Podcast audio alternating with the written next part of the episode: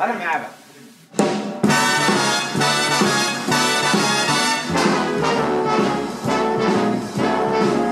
How lucky can one guy be? I kissed her and she kissed me.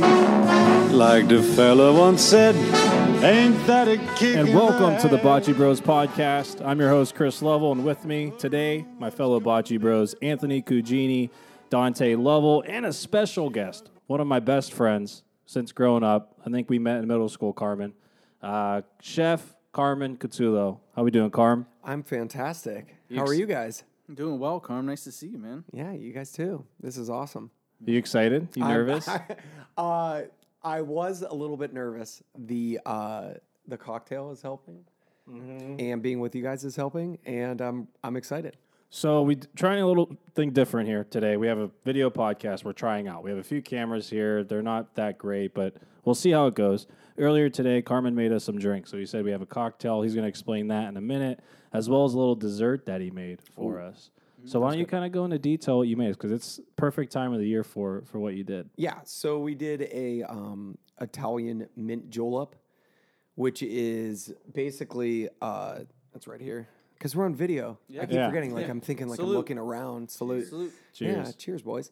Uh, so it's like some muddled mint at the bottom of the glass. Uh, then Maker's Mark 46 bourbon. Uh, you could use any bourbon, but that's my favorite. And then San Pellegrino Limonata soda, which probably has way too much sugar for us, but it balances out the harshness of the bourbon. Uh, some fresh lemon squeeze, and that's pretty much it. Uh, but I wanted to make it because of the Derby, and I thought it'd be a cool little drink for us. And then uh, we've been uh, munching on before this some. Uh, I want to make cannolis, but I like doing this cannoli dip. Made a pistachio one, butterscotch and chocolate chip, which was delish. I've never seen that before. When you Yeah. said you were making it, I was like, "What is that going to be?" Yeah. And then when I went upstairs, I was like, "Oh Yeah, lord." yeah, that was good. How, well, did you guys think it was good? I don't even think did Dante even have any. You know? This is gonna he's be being awkward. real weird. This is awkward. Oh, guys, I ate, I ate a lot of dinner because I today. didn't. I No, didn't so we have ate a one lot yet. of dinner. I didn't have one yet. No, I get that. ate a lot of dinner. I just came straight from dinner, Uh-huh. and uh, my stomach just still needed to settle in. But I'm gonna have one before I walk away from this house. So I feel embarrassed, but like I started to dip you one because you have the boot on. yeah, and then I They're didn't like get the- it. the po- people know out in the world that you have you're covering from from an injury, not a, not alcohol. You're covering from an injury. I was like, uh, and I started to like dip him Not one, yet. thinking like, does he need this much help? You know what I mean? Like, you ever feel like you don't know how much to do, so you're like, oh hey, I'll bring your drink down. Like Yeah. I thought that's normal, no, and I started to that. like dip you a chip, and then I was like, do you want some? And then I just like started eating it because I thought that was a little awkward. So. It was But you should have some. Thanks. no, I definitely will, and it looked good. That's for sure. Yeah, thanks. The And- drink was delicious too for a non-bourbon drinker. Yeah, It was. I can't even tell. Mm-hmm. I It was know. Very good. Usually, usually Bartles and James. What do you like? I'm a tequila vodka. Okay, That's about it. that's One it. or the other. That's it. Cocktails or straight up Just straight up soda. Tequila soda, soda, lime vodka or lemon? He's one of those guys that watches his figure when he drinks, Mm, which is good. Calories. Smart. I'm gonna say lime, and I know you're gonna say Lemon. um, you're a lemon. you guy. go lemon, lemon all day, dude. Well, you know what- citrus. I mean, I like citrus with a drink for sure. You know what they say? Life hands you lemons. You make. what do you do with that? What, what? Nothing. no, That was a terrible joke. Yeah, Like, thanks, uh, Dante. Hey, great start. And that's your comedy segment. and that's the Bocce Bros. So, Anthony, how are you? I'm great. Yeah. I'm doing wonderful. Tell us about your day. Are you in a uh, sand volleyball league now? Right? Is that it? I am. How's that going? It's great. I heard that Really? you. I heard now. This is what I heard. I don't think Anthony knows about this yet. But uh, if you listen to our past podcast, y- Anthony gets sometimes a little upset if we have a bad throw. but in the past, he's been really great. I think you know he's grown a lot. Um, that's when Chris and I are around.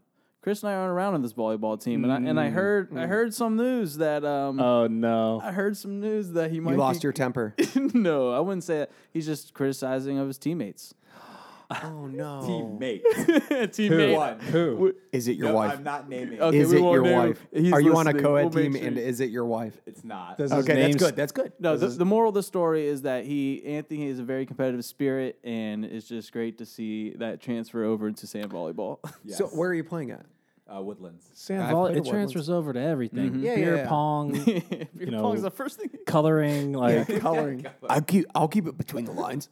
Way better than you. Even when I cut grass, I'm competitive. I see my neighbor out there. I got out today between the rainstorm, just to cut it, just to piss him off. he's out there on I his can get it lawnmower on- like this, Yeah, yeah, yeah, yeah. yeah. middle I see the finger. lady outside looking through the window, and I'm like, "See this? Grass is cut. Yours is not." Lines. It's all about the lines. So, is this your first time playing competitively in We're in the volleyball? party league. Yeah, yeah. That's fine. That's called the beer league. Yeah, the, Yeah, yeah, yeah. the- yeah, yeah. I've it's- played in that. It's it's a tough league. I'm a I'm a big sand volleyball guy. I, I love sand volleyball. Chris is good. Chris is really good. We're we're trying to get Chris into the lineup. Thanks, Carm. Yeah, he's a very good sand volleyball player, Trust me. Good at a lot of things. It just happens. sports wise. Yes. That's about it. That's it. All right, Nooch. Yeah. We appreciate you coming on. Main reason why we wanted you on is because you have a lot going on in your life, I do. I have a lot going on. and we're really excited for you. So, several years ago, you were at a turning point. You were had this passion for food. Am I right? Yes. And you're typically you're doing what everyone else is doing in a typical nine to five job, uh, forty hours a week. You probably liked the co- coworkers that you were working with, but it was just something what wasn't fulfilling you. Am I am I accurate in that statement? percent. Yeah, it was just uh, paycheck to pay. You know, not paycheck to paycheck. Looking for just just working to be able to buy things and enjoy life, but not like loving what I was doing during that nine to five, 40 hour grind. Right. Yeah. Now, you've been you went to uh, culinary school, and I feel like from the outside looking in, and I'm not surprised by this at all. Since starting, you found a pretty good amount of success, um, and I would say moments of, um, like how would I word this? Uh, basically saying, okay, this moment happened. You know, I've. Uh, what am I trying to say? Like making the right choice type of thing, or like, Yeah, it's like gratification. Like, oh shit, yes. this happened. I'm doing well. Yes. Okay, I'm happy I started Yeah. doing this. Whether it was the pesto competition, Yeah. right? Um, just overall, probably being acknowledged in class. Uh, dude, I've said that like out loud to my wife Rihanna like multiple times. Is I feel like I'm on the right path because of you know A, B, or C, the pesto competition happening. You know, getting an award or something like that. It's like oh, like everybody needs feedback. I think that's completely normal. Like I always, I, I'm like this. I feel like you're like this a little bit. Is you want people to tell you that you are doing well. Like you need to you need to have self-acknowledgement that like you know you're doing well at something. But especially in food, like I made the cocktail and I looked at each one of you. I'm like, did you enjoy it? Do you like that? Do you like that? You like that? The mm-hmm. cannoli. I'm like, you like that? You like mm-hmm. that? But I'm the same way about like what I'm doing in life. It's like you want to hear back that you're doing well. You have self motivation that's very important, but to know like hearing actual things like you're like getting an actual award or you know you're like oh man i'm actually doing really good and i went through life just like focusing on family or my wife never about work it was working just the work Yeah. now it's like the real deal Mhm. so actually getting that back because the beginning was so scary i never thought that um, I just went into it with no uh, big goals at the beginning because I didn't want to not hit them. So super scary. Yeah. Yeah. So I guess take us through the process. What I'm interested in learning is the decision to make this leap because it is a big leap, and the conversations you maybe had with Ree, your wife, um, and just take us through the process from then to when you made the decision to where you're at now. Yeah. So um, I had like hopped around in jobs. I've worked in like medical field um, as a physical therapy aide. I've worked as uh, in the design field as uh, doing social media. I've like bounced around. So when I was working at the design firm in uh, Columbus, Prior- Priorities Designs, it was awesome. I met a lot of really cool people, but I got to see. I'm gonna burp. Go ahead, burp, burp it up. Oh, so close. It's like right there. subtle. And uh, scene. and scene. and uh, I got to see like how impassioned they were, and they uh, like I don't know. It's kind of like for you guys, but like a lot of people go to school and like they go for engineering and they become an engineer. Like mm-hmm. I never did that at the beginning. So like mm. I was always like jealous of like, man, they went on like a career path and then picked that and then they did that and they like it. And like that's what they were supposed to do. So I was always like, well, I'd have to like go back to be a designer. I was working with designers and engineers. But what was so cool was with social media and marketing and stuff there, I was in charge of hosting events. So I would host these huge events mm. with like 300, Probably 400 great at that too. it was fun. Yeah. I mean, me and Chris love doing stuff like that. Yeah. Like parties are fun. Mm-hmm. Planning parties are fun. Well, I got to do food. I got to cook for people. I got to set up events the way that I wanted, and that's when I started to be like, you know, is cooking something that's just a hobby or something that could be a career? So then I started cooking, not started to, but I always like cooked with family, but I didn't cook with families as, as much as I do with friends cooking with my family is more like I'm like a line cook, sous chef, like way at the back, like barely getting an opinion because my family's chock full, eh, like all of our families, like our moms, like our grandmas, everybody's such like amazing cooks. You know, like I'm just learning from them. With my friends, I'm more like we would go to like Hocking Hills, go on a trip, and I was in charge of cooking for 22 people, breakfast, lunch, dinner, three, four nights in a row. And basically, it culminated.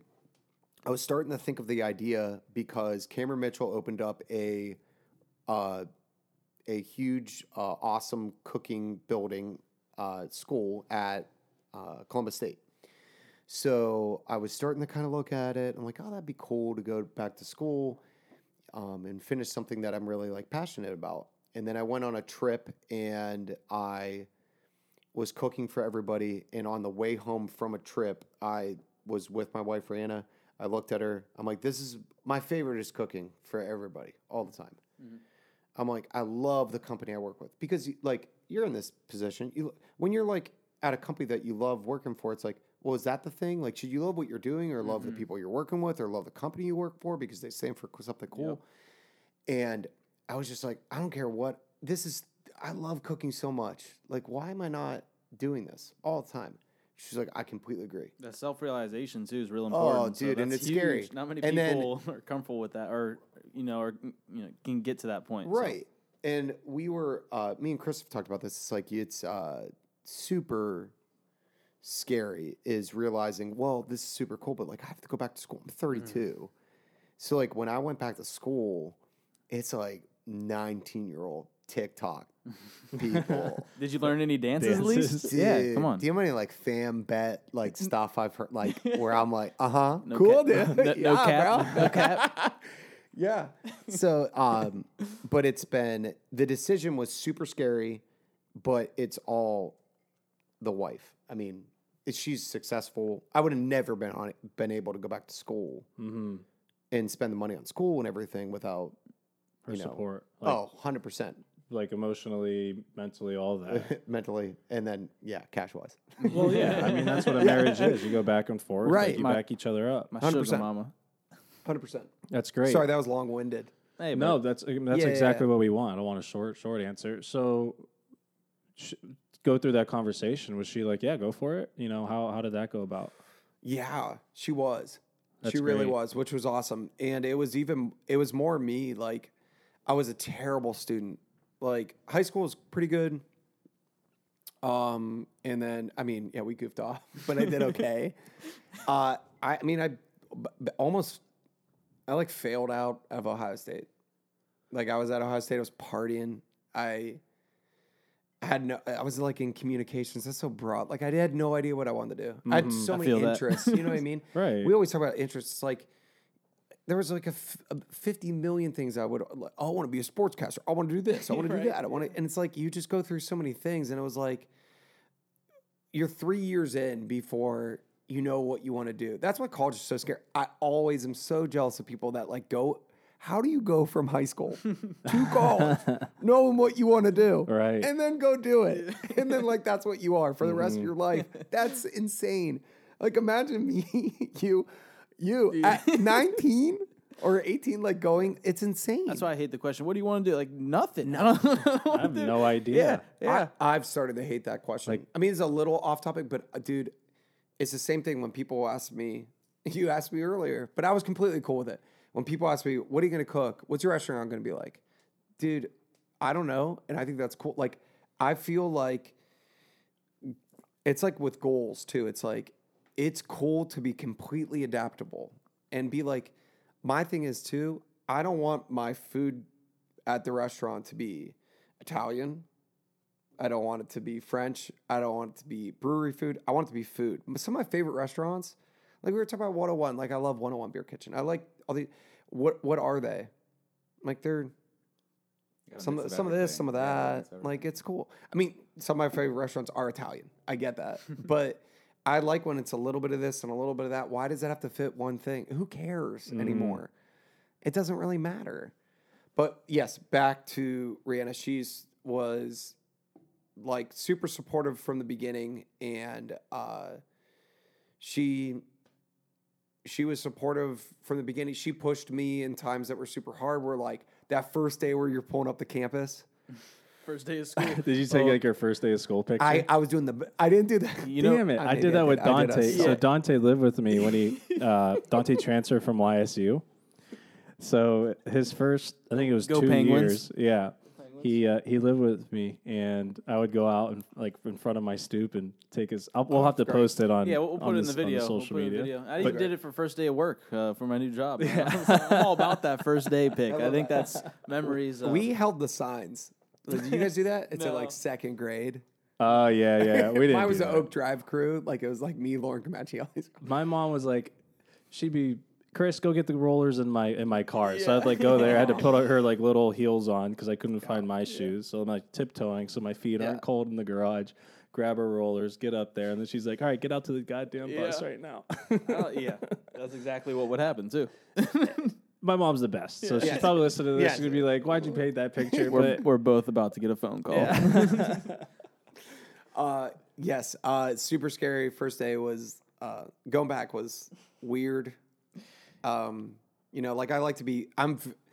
I like to think that I'm extremely confident now in the kitchen, but at the dude walking in, and like it's not nor it's not normal college where like you're sitting in the back of a room. It's a it's a trade. So like when I walked in the first day, you're in a full chef outfit, like to the nine. So it's like super scary. You're like, this is real now. It's like I'm not backing out, and it's like you're, you know, and then it's it becomes part of your skin, but at the beginning it's not. Yeah. not at all. Especially when that check clears, you're like, well, this is it. Yeah, there we go.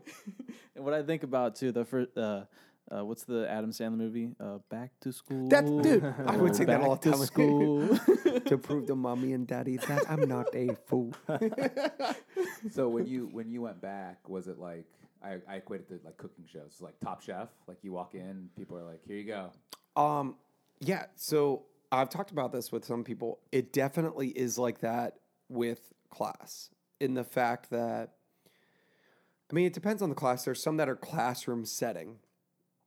You know, like you learn how to build a menu and price menus. That's kind of boring. It's like whatever.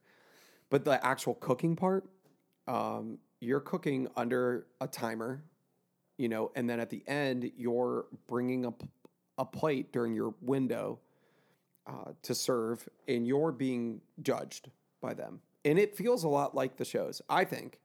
Um, the only thing that's awesome is that, and different is that you're getting notes throughout, like cooking and everything, but it definitely has that sense of it. I think the pressure, yeah. The uh, the one that's going on. I don't know if you watch it. The the current season has someone from Columbus, Ohio on it. I know him. You He's a good dude. Well, I mean, I know him through like the social world. Are you better Uh, than him? I'm way better than him. Oh. No, uh, he's at um, what restaurant's he at? Service bar. I, I think so. yeah. yeah, that's it. yeah, yeah. Yeah, He's a good dude. yeah. He he makes some awesome stuff. Yeah. And we have Columbus Is that Good something chefs. you would ever entertain? A show like that, or would you just? cooking competitively on a show or like like chef entertainment On a that show. side. on a show. I would do it. Yeah. I think so. think he'd be good at it. Yeah, it's a little scary. I mean, like how real are these shows Mm-hmm. too? Like it depends on the show. Like how much of is it like the glitz and glamour and whatever. But I mean, I love Chopped and stuff like that. That's what got me. I love that type of stuff. Let me know if I'm saying um too much. Am I umming? You're good. Am I umming? No, I did a little bit at the beginning. I didn't even notice. I try to watch it. The ums. Smart. But yeah, I think I would.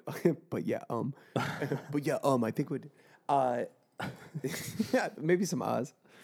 I used to have a teacher that would like you know bring that to our attention. Probably maybe the same teacher, Mr. Cullar, I think was the one who always did. We would he would watch our ums though, so we would like he would mark them down if he heard someone say um, he would mark it down and like you know there'd be some you know risk reward type deal. Wasn't that sixth grade? Six that's hundred percent. Say color or color. Col- C U L L A R. Next be- best him? friends with Thad, right? He had a, he had a crush on like Steph. Biden. Shout out Steph. What's up? What's up? that it's definitely true. Um. Yeah. All right, so things started right, and I want to. There's just a few highlights, right? The pesto competition. That's that's one thing that got me excited. So Yeah. go through that. Go through the, what the competition is, uh, and it's actually cool because our our Columbus Italian Club, we uh, we have a member there who represents uh, part of the American Italian community here in Columbus. And the city of Genoa, Italy, is our sister city. They're the one who actually donated the statue of Christopher Columbus uh, to the city. We have a pretty good relationship with them. And they're also known as like the pesto Capital. capital of the Yeah. world, right? Yeah. And uh, go ahead, kind of talk about that. Yeah, so that was an incredible experience. Um, the basically it was an open, you know, competition. You had to submit uh, a resume and an essay and everything, all the stuff that you wanted to compete in this competition. I was the only student. It was a lot of professional chefs, but at home chefs, but a lot of people that have committed uh, competed in other competitions food wise. Uh, I was the only Columbus State uh, student that competed, and like you said, it's Genoa's like our sister city uh, for like our Ita- Italian sister city. Is that how you would say it? Italy, yeah, Italy's, yeah, so, Sister city. yeah. So- Col- Columbus, um, excuse me, Columbus's sister city. Right. Yeah. Uh, so for the pesto competition, it was in 17, I think, cities around the United States. They took the winner from each city, and then all of those winners went to Genoa to compete with winners from a bunch of other major cities around the globe. I finished second. Just a super big bummer. it was a cool setting though. So guests can come, and uh, Rihanna, Carmine's wife, she reached out to me and she's like, "Hey, you know, we are doing this, this, and that, or we're doing this pesto competition. Do you want to get a group of friends that you know everyone can show up?" And I was like, "Yeah." And then she mentioned shirts, so we all have our we all got a shirt with Carmine's face on it, and we show up, and there's like twenty of us yeah. maybe more. And everyone else just had, you know, a few family members, which is still a good turnout. But you you see like the third, fourth, and fifth row, and it's My just face us. on the shirt. a student section. We're sitting behind. yeah, basically, which I'm all about. I was gonna say you, which you Which I- ran which from I love. PSHS. yeah. We're sitting. The judges were uh, Jeni. Jeni from Jeni's Ice Cream, who's like a Oh wow. hero to me. Yeah, I love her. She's It's awesome. great. There was uh, someone in like the Senate or So there was the two uh, people. Like he's like his his name is Mr. Pesto. He's from Genoa. These, these dudes barely spoke Get English. the hell yeah. out of here, Dude, I Mr. met him. Pesto. His name's Mr. Pesto. he was great. Whatever. That's his name, His man. legal name is no, not his legal name isn't Mr. Pesto. Okay, good. That'd be my wrestling name. Yeah. Mr. Pesto. I will grind you into submission. what would you grind? Well, yeah, the mortar and pestle. Oh, somebody's face. I don't know. uh, so, yes, to what you said, that was. Uh, I, I still can't grasp. It's so weird, like when people support you on no emotion. It was it was overwhelming, very overwhelming in a in a good sense. I mean, my what Chris neglected to say was that it was a surprise behind my back was that Rihanna was communicating with that. Chris. I thought I thought my wife would be there and maybe a couple friends would show up. That's awesome. And then like I walk in and our auditorium which is a sweet auditorium at Mitchell Hall, Columbus State, hosts like it probably fits like 125, 150 people. And like he said, it's like 20 some people of just your, and it was pretty full. I mean, it was hosted, it was a really cool live event. And when you walk in, you didn't expect that. So I was actually uh, getting prepped. So like they're going over the rules and the regulations of the competition, which is super simple. Pesto is just uh, basil, pine nuts, olive oil, Parmesan Reggiano, salt, uh, garlic. Like that's it. That's it. But it's like your ratios, how you work it. They're looking at all these different things. So we're going over the regulations, and I see Dom Schneider and Chris walk it. Like like people start to walk in with my, and I go, oh god, no, no, please. Which I was a little nervous. I'm like, shit. Hopefully, we're not No, I saw that. making him nervous. He made know? me nervous. That's got to feel No, some I type was of nervous. way. You I was gotta- nervous. I had my headphones in. I was trying to. I was listening to the Rocky Four soundtrack. of course you were. The best soundtrack best of all soundtrack time. of all time. And I was trying to, I was just trying to breathe because sometimes it's so weird competing because I'm starting to do it. I'm doing a little bit more.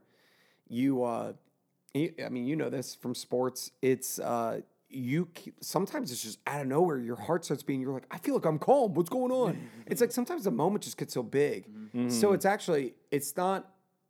It's ex- acknowledging the moment instead of like trying to avoid it. Mhm. Even with like speaking, so like where cameras are on and I'm mm-hmm. talking and stuff, that's weird. And at first it's like, oh, do I feel nervous?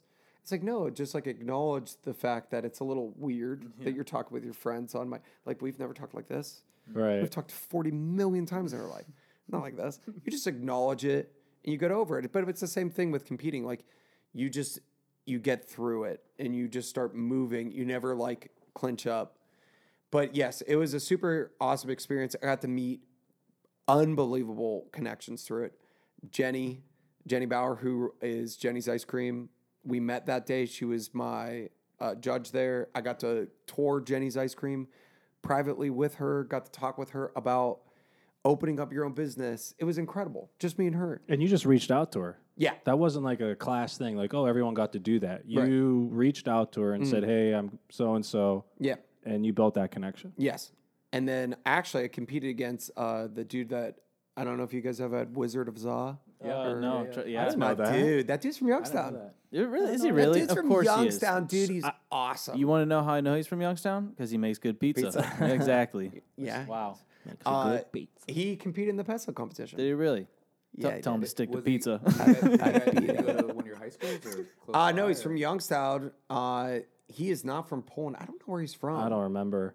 but he um we we've talked since the pesto competition. There's been some some talk uh but yeah that could have been a career path but he he's doing really well. Wizard of Oz killing it. I mean yeah, but I want to order my pizza without having to get an email. So like, when's he gonna open? you don't want to order it uh, three months in advance because Yeah. that's how long it takes to get a pizza That's, how, good That's he That's is. crazy. how. They If for a, opened- wa- they- yeah, They opened up their location though. now. Uh, he's opening it up. Okay. He's he, he is on like the verge, but what he's killing it at is he Creating the knows demand. exactly how much they're gonna sell. Mu- can you ima- like in food, you Knowing. knowing how much you're gonna sell, how much how much you're gonna need, what you're gonna make profit wise months in advance. How much like that's insane. It's a good model, Smart. Yeah. super smart. It's different, right? Oh, so yeah. So we're we're talking about it because it is different. That doesn't mean it's. I mean, it. I don't know. Well, you got to make good pizza too. Exactly. You can't just have a good model. Right, right, Yeah. right. One hundred percent. I'll I'll say I'm not I'm not just saying this because he's one of my best friends. His pesto was the best. Mm-hmm. We so after after the competition, we got to go up. You grab a little spoon, and this was pre-COVID, everyone, uh, and you didn't share spoons, but you got your own spoon. Everybody shared a spoon, one big spoon from Mr. Pesto. and you got to taste everyone's pesto. The winners was good, but it was had too much like of a garlic taste. I thought it was like a little too tank, like spicy. Where his was just it was a everyone said it too. Random people were just like, oh, I thought the that fix was in. He must have known someone then. We were happy. Who, It who was- won? Who won? Uh, he's an executive chef. Uh, I'm forgetting his name. He's an executive chef at a restaurant. So I felt good because I'm a student. So I was like, oh, dude. And I hit it off with him like before. He was a cool dude. I was happy I was for him. His family was for him. there. Yeah, real He happy was for him, like almost sure. crying. Like he was so excited. I'm like, dude, this is awesome. You think I'd No, take him out? the only thing that felt really good was that. I mean, it would have been a huge bummer if I'd won because the competition was in mid January of this past year, and it was the uh, the Two like, years ago. two years ago. Yeah. Wow. 2020. Crazy. It was 2020, but yeah, 2020, January 2020. COVID started in spring of 2020, right? What year is it? Yes, Feb of 2020. March. COVID Right? started. Yeah. So uh, the competition got put. I mean, they Oh, haven't had. the- yeah. The winner would have gone to. to Yeah, you go to compete national or nationally, uh, globally, internationally, for for all the bucks. So All right, so two other things on the chef talk, and then we'll get into some other topics. Yeah. Unless there's other stuff you want to talk about. no, dude, you you lead it, and then maybe we'll go straight, but we'll see. Yeah. All right, so you have a big trip coming up. Yes. Student chef of the year. Yes. Am I right on that? Yeah. you In got it. Orlando. again. Yeah. Go ahead and give us some uh, little details on that, Carm. So, student chef of the year competition. Uh, it's crazy that I got picked to do this. So there's about First, how'd you get picked? you have to submit a recipe, pictures of your recipe, a bio, like letters of recommendation. You have to do an essay. It's like all this stuff to enter in. Okay. Which is Shirt- weird shirt because they're- off? You have to take your shirt. yeah, Pictures with your shirt off. That didn't help me. That category. With, with just an apron or something. just an apron. Nice. But you could turn around, which is huge. Oh, great butt. Would you get? They're like, ah, not bad. We got a 10 out of 10 Uh, back. Like 10 out of 10 back, which that helped me get to the second round. so it was, It was very weird because you're not cooking for them yet, and they have to pick you. So they kind of go off of who your recommendations are, your referral letters, basically. And I had to do a recipe, which I did these uh, pesto rubbed lamb chops, basically, with turnips and all this, you know, beets, beet greens, all this different stuff. So basically, there is, I think, like 25 of us competing, like for this national competition for Student Chef of the Year, all across the nation. I could win the Midwest, which would be awesome. I could win the national, like, whole thing, which would be insane. You don't win anything other than the acknowledgement and, you know, your peers, you know, and you get to put that on your resume, whatnot. But competing is very like in the chef world, it's like a whole thing, like to compete. It's these very like well regulated, like chopped style to an umpteenth degree competitions, and that's what I'm to going to be doing in Orlando in August. So I'll do like I would say 20 run throughs of the same recipe over and over again, over and over again with my like coaches, my mentors from school, from local chefs to help me like nail it down because it's all about your timeline, your organization, which is your mise en place. So you're going in knowing what you're gonna cook, Yes. and it's how many how many dishes you said? So for the competition, they're still coming out with the guidelines, but I think it will be like your main dish, which would which would include probably like two or three sides, like vegetables. But they will probably give us the guidance of the protein, and then that's it, so that everybody's sort of on the same like level playing field. They usually pick something that you need to uh, fabricate. Fabricate means like break down. So if they pick, they wouldn't pick fillet because like fillet comes as like a whole tenderloin. You just like cut in the pieces, super easy. They might pick like a whole salmon, so you have to like actually like cut the head off and like do all the like ew. That was something So you weird. bring it, you'll bring it like just fresh. and Yeah. just do it all right there. Yes, you have to do everything there. There's like certain guidelines of like what prep you're allowed to do before the you can't, you competition. can't like my grandma's in the back and be like, I'll be right back. Dude, I would. Can you imagine if you had like grandma's sauce? And you're just like, "All right. I gotta go to the That'd be bathroom and I come back with sweet. like a whole dish. What's under that dude's hat? so you have like garlic, just like I could probably squeeze a little olive oil out of the skin. Ooh, there's a little extra virgin olive oil. But yeah, it's it'll be cool. It's it's a little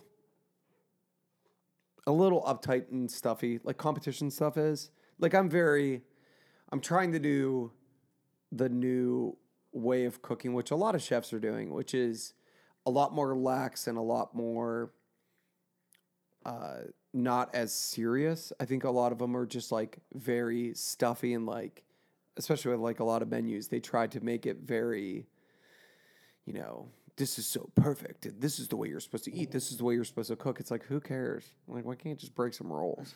Which competition is old school. Everything's old school. It's you're being judged by master chefs. Master chefs is the elite of the elite. Like I'm going to school for it's called a sous chef mm. degree. A sous chef in a kitchen is not the executive chef; it's the person under underneath the executive chef. But that's called the that's what the degree is called. If you want to get your master's in cooking, you go to executive chef. If you want to get your like insane masters, that's a master chef. Like that Doc- doctorate. uh, your doctorate. Yeah. That's the elite of the elite. You have to pass like insane like not competition. You have to you have to pass in, insane exams, basically cooking exams mm-hmm. to get to that degree. Which I don't know if I would ever do that. I mean, becoming a su- like a certified sous chef, which I'll be in a week, is awesome. I'm completely cool with that. I've learned an insane amount. I've made awesome connections, but I'm school's out. Like I'm done with school. I'm ready to cook. Like So you're done I'm after next week. I'll be certified sous chef after next week. I'll have like a couple classes to finish up like the like the uh, oh I hate that You're good. Go ahead. uh, the extracurricular not extracurricular activities. It's like I'm in a golf class or bowling class. Are we doing crawl? Senior Yeah, crawl. whatever. When is it? Uh, Thursday? we could Next do we could do you want we at Columbus t-shirt? State? Yeah. Sure. We'll bring a black marker. I'm at cl- I'm at class at Ohio State too. That'll be a, I was a say, more senior fun crawl crawl. just for go- Ohio State let's should just be go out and like do it. Do you know how many senior crawls I've been in at Ohio State? should be next week. Three. Yeah. That's insane. I still haven't graduated yet. That's crazy. do one I think I have three. Come under on. my belt, Whatever. too. At Let's just two. go. Who Who cares? cares? I'll do it.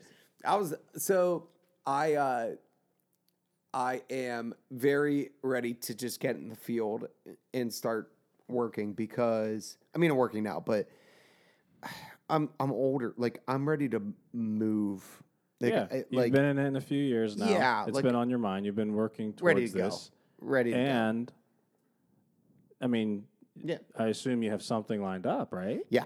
What is Uh, that? So I'm I got an executive chef job, which is so weird to say. Super weird.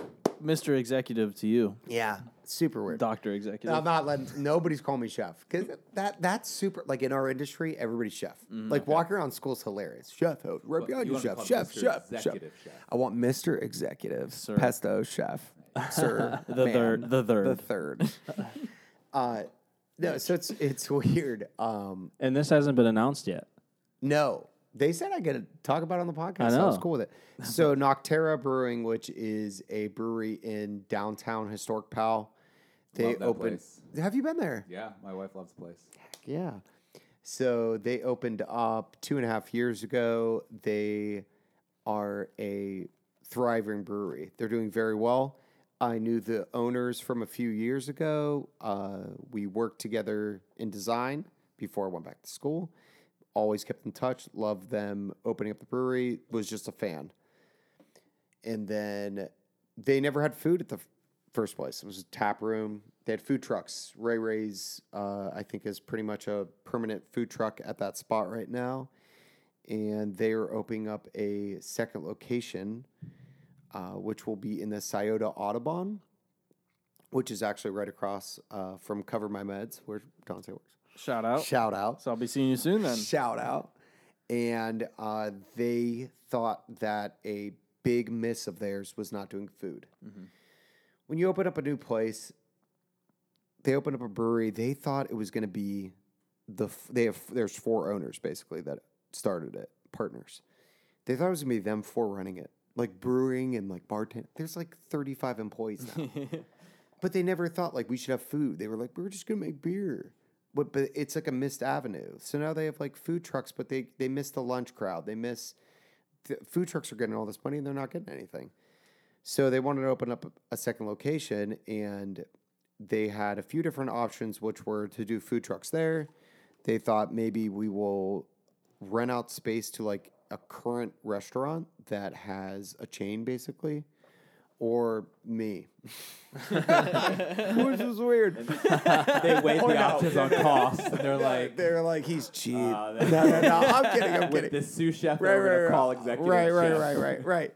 So they, uh, th- or they could go with their own food. So I don't know if they looked at other people, but we ended up chatting. I it's a weird story. So I'm at, I'm also taking classes at Ohio, Ohio State while I'm taking classes at Columbus State. Columbus State is my culinary degree. Ohio State, I am finishing my communications degree because I decided to work full time and go to school full time at two different universities, which was insane. I don't know why I did that. Still doing it. And at Ohio State, I'm in a communications class. We had to pick a business to do a, a marketing social media project on. I was like, I know the owners from Nocterra. Let's do that. I hit them up. They were like, yeah, that sounds great. Day after they called back, it was the day I found out that I was going to be competing in the national chef competition. Mm. One hour later, I got a call. That's cool. We want to talk to you about that project for school. But would you also like to talk about a project of ours? I was What? like, what? What a day! Whoa! What a day that is! It was though. crazy. Wow. It was super weird. So awesome. you have, I mean, I feel like this is super 2021. Maybe it's super like now, millennial. You don't have an interview, you have a chat. Come over and have a chat. we had a four hour chat, That's awesome. which was super cool. And then I Yeah. cooked for them, which I was, I brought up. I was like, why would you guys hire me without eating? This is so weird. You're not eating my so food. weird. So I cooked my food in, and uh, why I feel like it's a good fit is I said to them, I don't have a lot of experience in restaurants. I don't.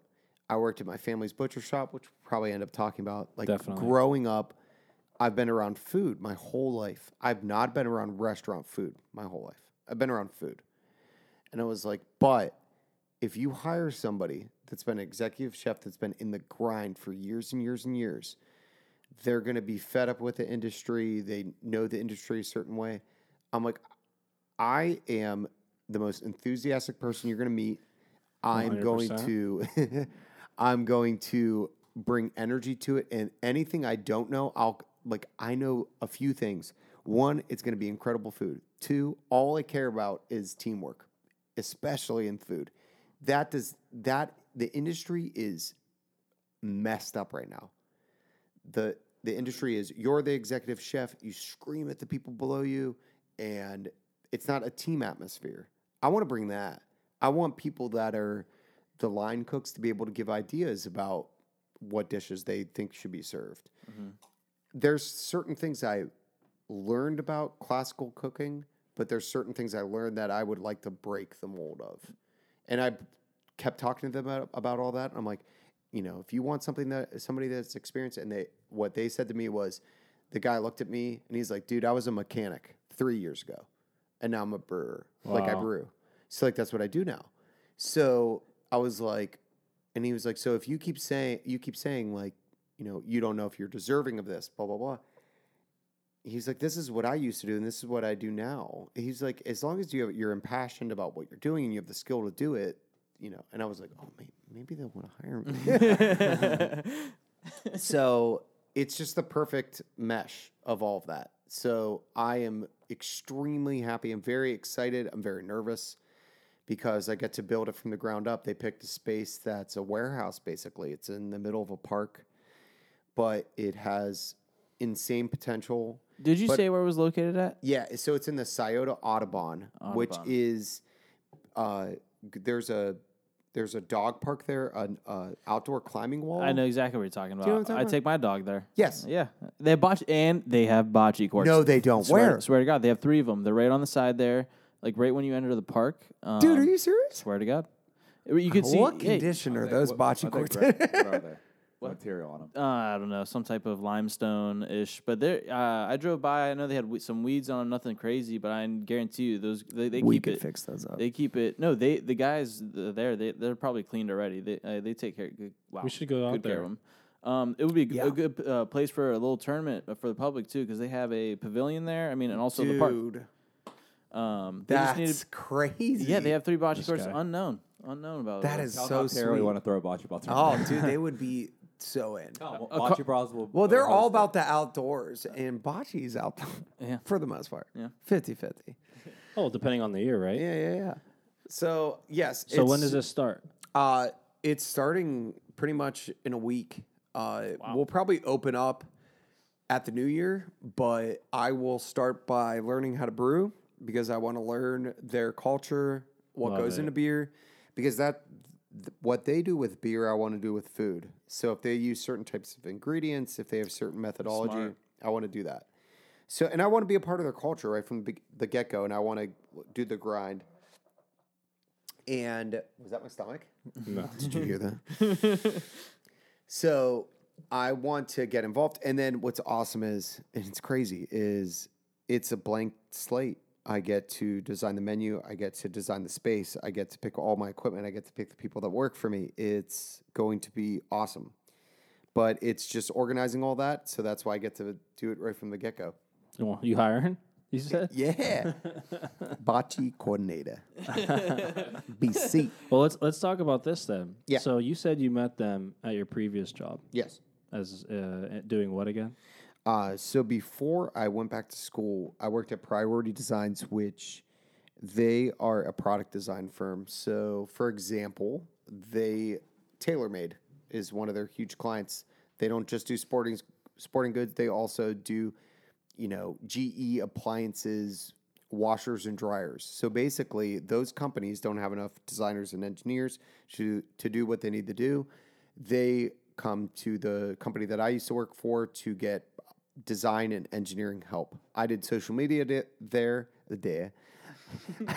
social media there. I did marketing. I did office manager stuff, but I also hosted a bunch of events. That's Right. where I met the owners of Nocterra because they came from the design world. So how? So isn't this weird, right? You go through this journey, and it took you 32 years, a lot of tears, I'm sure, a lot of stress, mm-hmm. trying to figure out. And you talked about this earlier. You didn't know what you were going to do. You know, you didn't go to school to be an engineer. You, you, like a lot of people, don't know what you're doing out of college, and there's this 10 plus year grind of just trying to figure it out. And all of a sudden, you meet these people through Right. this journey. You go Right. through cooking school or culinary school, excuse me, and now you have an opportunity with them. So isn't it weird to think like that's your journey? That's how it was supposed to be. That's super weird. have you thought about that yet? Hundred percent, because, uh, man, I started to lower expectations when COVID started because I was like, oh man, I'm back at like that. It, a bunch of industries got hit. Hospitality, restaurant industry got obliterated. Right. and I was my plan going to school was I'm going to open up a restaurant with my wife. That's what's going to happen. We're going to work together for the rest of our lives. This is going to be awesome. We're always going to be together. This is my best friend. This is so cool. Then this happened. I'm like, we're going to open up a food truck. That's way smarter. Let's do a food truck. Then COVID kept going, and I was like, I don't know what I'm going to do. and then it, it was I was gonna play it by ear. I started doing private dinners and stuff, which was were going super well. I started just being like, well, what am I gonna do? I could do like virtual cooking classes. Started doing a few of those, and I probably would have done that, meaning virtual cooking classes and do private dinners and maybe get a food truck on the side and just kind of roll with it mm-hmm. for a while. And with them approaching me, I- it couldn't be better. I mean, because it's building my own restaurant without the pressure of it being opening your own restaurant mm-hmm. with no name backing. Because Nocterra is a name. I mean, we brought it up. Anthony goes, I've been there with my wife. My wife loves that place. Like they have uh, a name now. They have a brand, and I like their brand. I would never pick them if I didn't like the people. If I didn't like the brand. If the if somebody just came to me and said, "Hey, I want you to cook for me," blah blah blah. Nope. It uh, it had to be the right match. They were a perfect match. The way they're cool people. Like, look, that's what it all comes down to. I mean, at any job, especially in food, it's you just want to work with people that you like. I like them. Yeah. They're cool. Mm-hmm. You should want to work with people that are cool that you like. Mm-hmm. I mean, and I got to a point where, and Rihanna said this too. My wife, it was like, be a little picky, like towards the end, where it's like I was starting to get some offers or like some like leeway at some places. It's like I've never been like that. I've been the dude that applies for a billion jobs and is like, please hire me, please hire me, please hire me, please hire me. Like you're pitching to them. You know what I mean? Yeah. Where oh, not like not that saying like Nocterra was pitching to me, but it feels cool to be able to You're a free agent. yeah, in a sense. And it says something about you and who you are. And they couldn't be luckier to get someone as enthusiastic as mm. yourself. I'm bringing mm-hmm. it. Because they have a name right now, you know, they're getting mm-hmm. going, but you're going to I hope um, they know. They're- you're going to project them into, Yeah. you know, I hope Alright, they know. Let's do it. All-time high Let's do it. salute. Cheers to Carm. cheers. hey, I don't. Anything else you want to touch on with that, Carm? Or Uh, chef no, stuff? I'm I'm I, I'm super excited. Uh, it's going to be a blast, and uh, We'll definitely just announce. gonna roll with it. You know. We'll announce uh, when that opens. Yes. Obviously, I mean, all of our friends are going to support you. Yes. Especially if there's bocce courts nearby, which would be We'll take care of that. Don't you worry. Speaking of bocce, uh, we're going to play a quick video here introducing the American Bocce Open Tournament. Um, you can view it on YouTube, like the whole podcast. Um, if you're not listening to the podcast on YouTube, go ahead and check out our Instagram. You'll see it on there. Chris, go ahead and play the video. Wow, that was pretty sick. Dante, what like tell me about this tournament because I don't even know a lot of details about it. Yeah, I mean, if you've heard the tournament or heard the last podcast, we talked about it. It's the American Bocce uh, Company. They're hosting the American Bocce Open September 10th and 11th in Michigan at Palazzo di Bocce. This is going to be the World Series. Uh, I shouldn't say the World Series of Bocce. The the Super Bowl of Bocce. This is the main event. We've been you know waiting for something around you know this sport that can get all of our attention. It's a huge cash prize. Um, don't quote me on this, but I'm almost positive it's guaranteed five thousand dollars to first place, ten thousand dollars total in uh, throughout the whole tournament in cash and prizes. Um, and you know that's that's subject to change to even more, pending sponsors and whatnot. But you have your gold, your uh, silver division. So your gold is going to be you know your your bell of the ball players. The silver, the people who just want to have fun, come play bocce, and you know still a little bit competitive. I Uh, saw it's- competitions. What was the competition Com- stuff? So that's that's what's cool about it. One of the negatives in bocce tournaments, and it's because lack of space. Unless you're Wickliffe, where you have nine to eleven courts, you know it's tough to be entertained when you're sitting, you know, for two to four hours. That's how it is with a lot of these places because they only have two to four courts.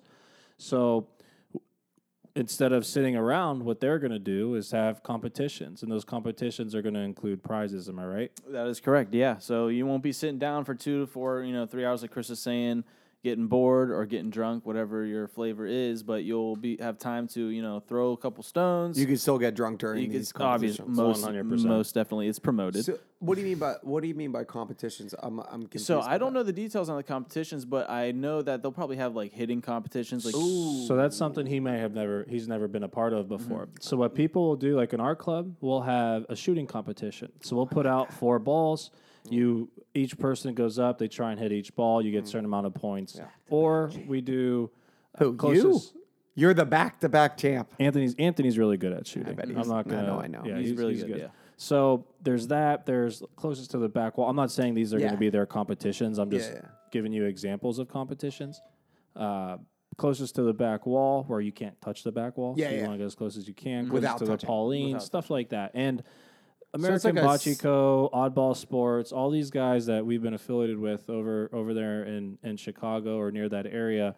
They're all high energetic people. Okay. Like they what they've built over there is absolutely phenomenal. So I can only imagine what their tournament's going to be like. So is it is it so it's almost like the dunk competition, the three point. It's like these little All Star break. It's the All Star So break. So do you still compete in those if you're Yeah. say your say your team's killing it and you're is it only for the people that are losing or is it for everybody like it's a separate time? When, when we did something similar, we went to Lexington, Kentucky, and we we were able to play and do the competition. so Mm, that's cool. I'm sure they'll figure it out. And they're also, I want to say this because you know I've talked with Alex, I've talked with uh, Zagman over there. Um, they are doing. They want people who are not playing in the tournament to come hang out. Play. This is a bocce conference. This is you know you're gonna have Oh, everything okay, bocce. cool. Like you come hang out. We're gonna have you know like uh, how to play the international way. You know going on instructions going on over there to show how there's different ways to play. Um, you know, get to know a lot more about the game itself and just have some fun. And it's gonna be also. I want to say this real quick. Like after the tournament, they're gonna have some. You know, ABC's real known for their bar bocce. You know, their portable courts. We're gonna be having some after parties. We're gonna be going to the bars after the brewery breweries, Breweries. breweries, breweries. and playing some, playing some of that turf botch uh, that they have going on over it. there. So, are you guys all going up? Like, what's your guys' plan? I think some of us are, not all of us are, because we have you know, our own It's obligations. Oregon weekend. Oregon weekend, yeah. So Ohio State, Buckeye Nation, we understand. We don't hold anyone at fault there. But I know uh, Car- Chris plays on the team, so he Chris can't miss. plays. I Chris is have on. listen. it's been a year without college football. I'm This- kind we were a supposed to go to Oregon last year. We have a bunch of friends that are supposed to come into town this year. So it hurts me to say that I It's might tough. not be there. That's we'll tough. see. We'll see. It's tough. Nonetheless, we some some of us will be there. I know I will Yeah. be there. I think uh, Carmenuch will be there. I think Anthony will be there. Um, but it's in. I don't know the exact town, and I apologize for not. If you watch the video, the town's on there. It's in Michigan, uh, Lake something, and we're about to have the answer for you in a moment. But nonetheless, this place is sweet. Lake Um, Orion. Lake Orion. There you are. Oregon. Oregon. No, no, no. so, uh, what like And, and also, it's it, I say it's 32 teams total. It's two 16 team brackets. So 16 in the gold division, Uh-huh. 16 in the silver division. just men's? Oh no, it's whoever you whoever. So, but I mean, like, is it mixed or is It's women's it's have their it's, own? it's a four man Four four, people. person Four people. four people teams Four days. four people. Four, Yep. yeah Four, Four- days. That is no Four days. Four Faye, days. T H E Y guys. It's T-H-E-Y, 2021. Get with your pronouns. 34 minutes north Oh, of got it. Detroit. Yeah. So it, and it's a good. They were smart too because you know, like I said, I already mentioned Wickliffe. We already know Northeast Ohio is known for bocce. They have the most bocce courts probably in, in the United States. per States. capita. but what is nice with what these guys are doing is it's a it's a location where you know the, our guys from Canada can Yeah. get there, Chicago can get there, Columbus, Cleveland. It's ev- central. It's It's it's it's, a very perfect central. location. Yeah, it's so- perfect. Canada. They like Hey, botch, don't they? Hey, they're pretty good at They're- botch. they like they like botch. They're really good. Are yeah. they nice about it? Like they hit your ball out of the way. Like I'm sorry. I mean, are they good? We don't know yet. We'll find International, out. I'm They so play more sorry. I'm calling them out. I'm so sorry I had to hit I'm that so out. sorry eh? I had to hit that Oot. out. I had to hit that oot, eh? What was that about? what was that about? Shout out to our Canadian followers. Hey? We love them. Well, the last tournament uh, that we I played in, uh, the two man, there's a team that came from Texas. Three teams that came from Texas, actually. Is that any of our Chicken Foot friends? Uh, the Chicken It Foot might- Company, uh, Austin, Texas? It might have Maybe been, we I'm might not not have sure. known. But I mean, they did great. I think they got great they got city. top four, so they know how to play Oh, ball wow. down there. Yeah. Top four. Yeah, That's not bad at all. So Carm Carm's played bocce his whole life. It's been in it's been in his family. I know uh, he has Carmen. You have three brother, two brothers, excuse me, and a sister. Three brothers. Three brothers. Come on, Chris. Oh, three brothers. Yeah. I know we don't. Shit. We forget about the oldest one. Everybody does. But Uh, I'm one of five. Yes. Uh, so there's four boys and one girl. yeah. Yeah. And uh, I know Anthony and Angelo play. Does Danny Oh, play they're at all? they're big. Uh, Danny's a, a a really good botcher. He actually got my like brothers the most into bocce. Probably was my oldest brother Danny. He is the hitter, the Ooh, botcher yeah, the of the botch. family. Uh, Angelo's. I would say out of our family, Angelo's probably grown into the best bocce player, which is the youngest. We played of with all him the- at Yobo. And He's a good If player. you've watched our videos from Yobo, Yeah, we- he's in a lot of of 'em. That six on six botch, we were having a lot of fun. He's a good player. Uh, Anthony, my brother, the middle brother, is getting a lot better. He's very uh, middle dedicated. child syndrome. He was there, Middle, right, Chris? middle child syndrome. Anthony was there. Hell Yeah, yeah. was there. They are uh, in He was a a lot of bunch of fun. leagues, and they are really, really into it. I have fallen by the wayside, and I want to start playing a lot more. I used to play a ton when You- I lived in Youngstown. I played at the MVR in a league for Catullo Prime Meats. We were a middling team. We were right in the middle of the pack. It was very, very hard. MVR has very, very good. We got rattling. Is that me? You're good. Go ahead. Are you opening up a can? Yeah. Uh huh.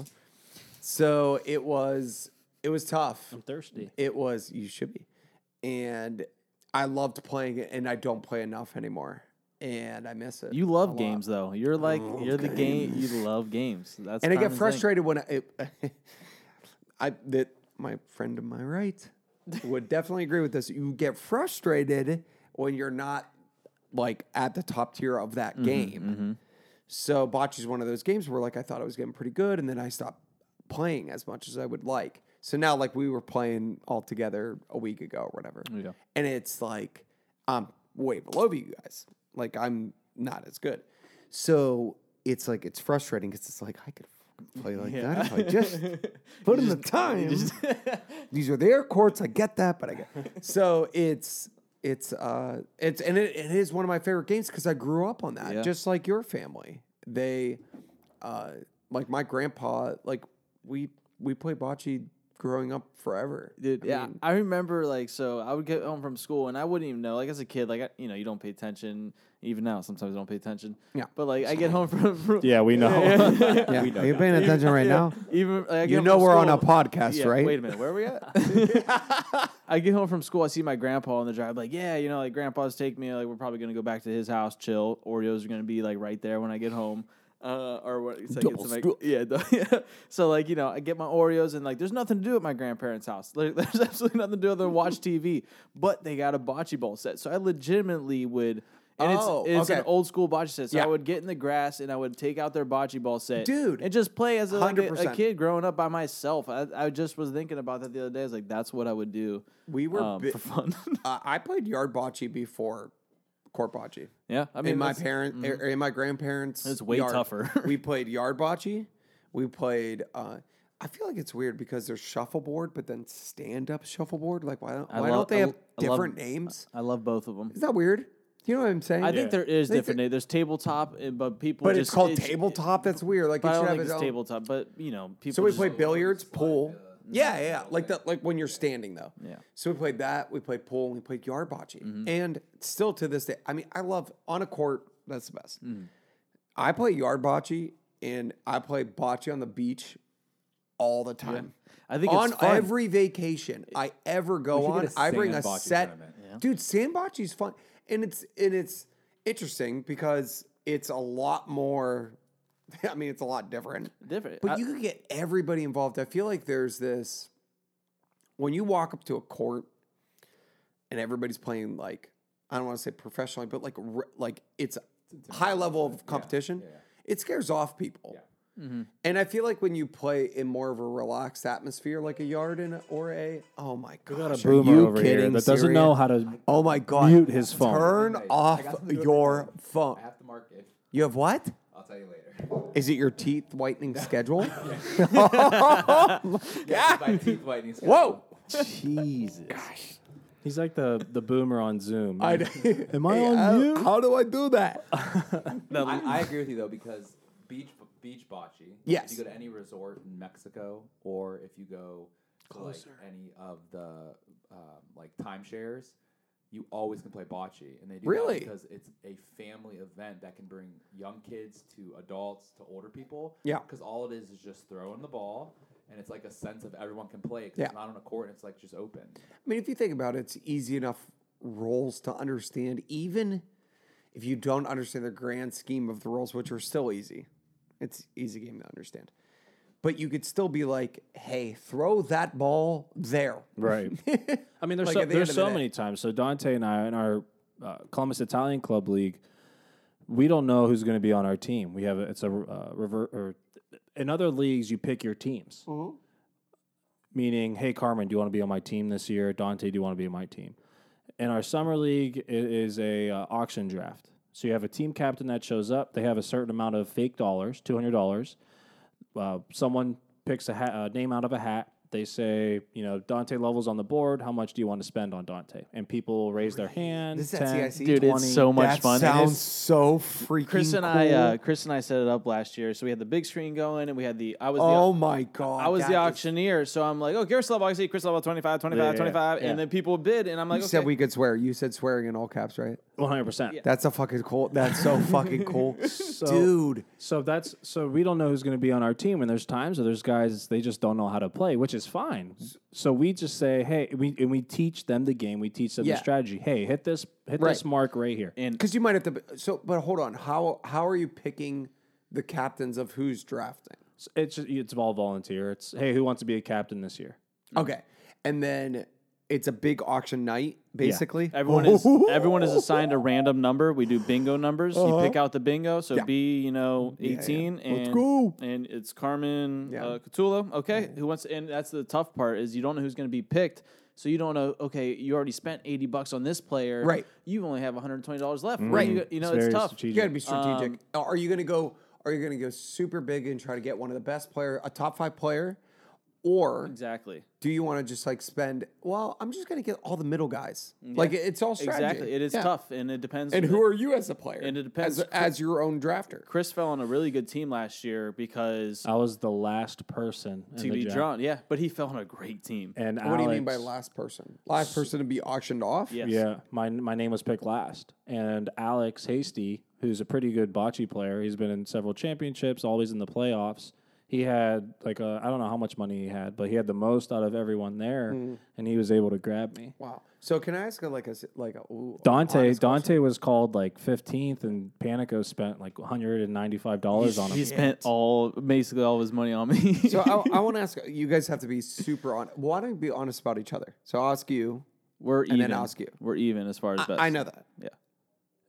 Uh, I, w- I would say Dante. that's not what I was gonna ask, but go ahead. You, you I answer would, that. I would. I mean, he has more titles than me, and some of that. uh, Let's be honest, he's been fell on better teams, Good but teams, yeah. still, Yeah. Dante. I'll say this: Dante know he knows the strategy more than Yeah. I do. I haven't really paid much attention to it, and I'm starting to more now.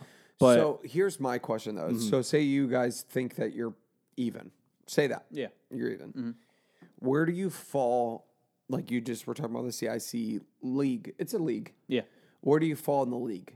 We're the best. top two, wow, really? and then An- Anthony's there too. With Well, I know Anthony, and Panico, John excuse me. Panico. I know Anthony's I So- say we're, we're the best in Really? Columbus. I, I don't mean I don't mean top two. I, I would say, well, I, I, we have to be polite to John. John, he's he's been on how many championships? When I say top two, I mean we're like we're one A, one B, one C with Anthony, Yeah. John. Yes, correct. But I'm saying as far as Columbus goes, we have proven at least maybe there's some leagues we don't know about, but like we I- are some of the better than all of best. them, Um, say.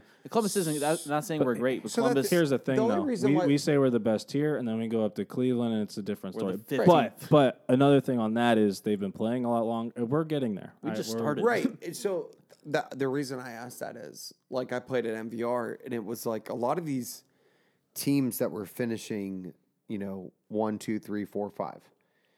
There, there were some younger guys. I will give you that. But there were some of these like teams. I mean, they've been together forever. They've been playing That's forever. You got to play together. For I mean, forever. For I mean, they've been p- playing. So like that's why I was asking about like how does that feel in Columbus compared to Youngstown in that regard? It just felt like It's yeah. because of the Italian culture in Youngstown and how many clubs there are. So uh, everyone that moved over from Italy to Youngstown, there were five to six Italian clubs, and they each had their own courts, right? And then you had the MVR that did that as well. They built five, four courts. How many courts? Six. Mm, it could be. MVR It could be a total of six. yeah. So at MVR. So they be- have six total. They started with four. and, and it- because of that th- it's much it's a much different culture up there in regards to bocce than it was down here down here was more of like recreational which is completely fine you know it was What do you mean, like you- not Well, tournament? So, so yeah, and Chris Chris is saying exactly right. Recreational, but it's also the older generation that now has died off because you, you guys weren't playing here. We're very competitive. yeah, that's true. what do you mean by? re- uh, Hold on So- one second. okay, what do you mean so- by recreational compared? So there's the Columbus Italian Club and the Abruzzi Club, probably the two major clubs in Columbus that are Italian that play bocce.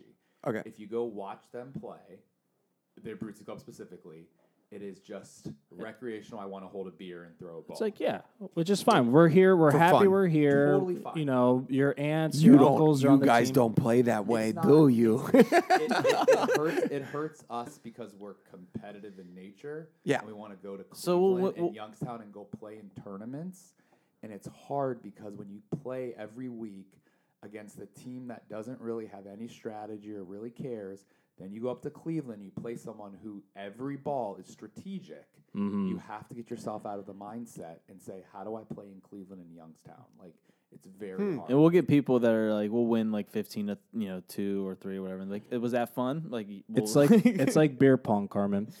You're playing against you play against me and Dante.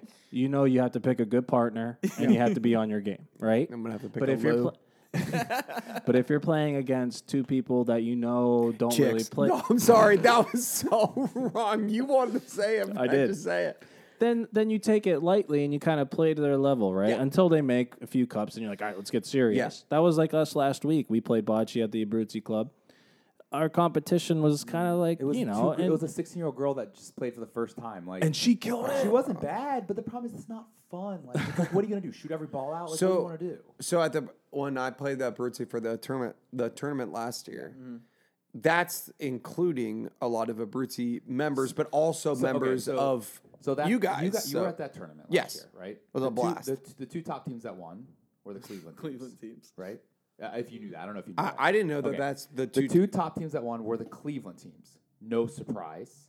Now I know Chris's team or Dante's team almost beat them. It was a cl- yeah, very close. they, you guys game. were third, right? very close game. No, they we were fourth. Technically fourth. If we played the third place team, We we would've would won. beat them. Right, but it was like one a.m. but it's fine. Yeah. I had to leave. That's why I didn't know it, who wa- it it was. was late. But th- when you saw that talent there at the Bruzzi Club, Right. that's probably the best that we have in Columbus outside of the two Cleveland Yeah. teams. And it showed. Now, if you go, I loved now, watching that. That's so cool. now- I love now watching Come good with bocce. us one tournament to Cleveland and just watch them, and you're gonna be like, oh shit, Right. Whole different game, dude. whole different game. Whole different. That's awesome. and it's fun. Yeah, There's strategy too. Like they'll walk, Yeah. they'll throw their ball and like walk real slowly up to the ball.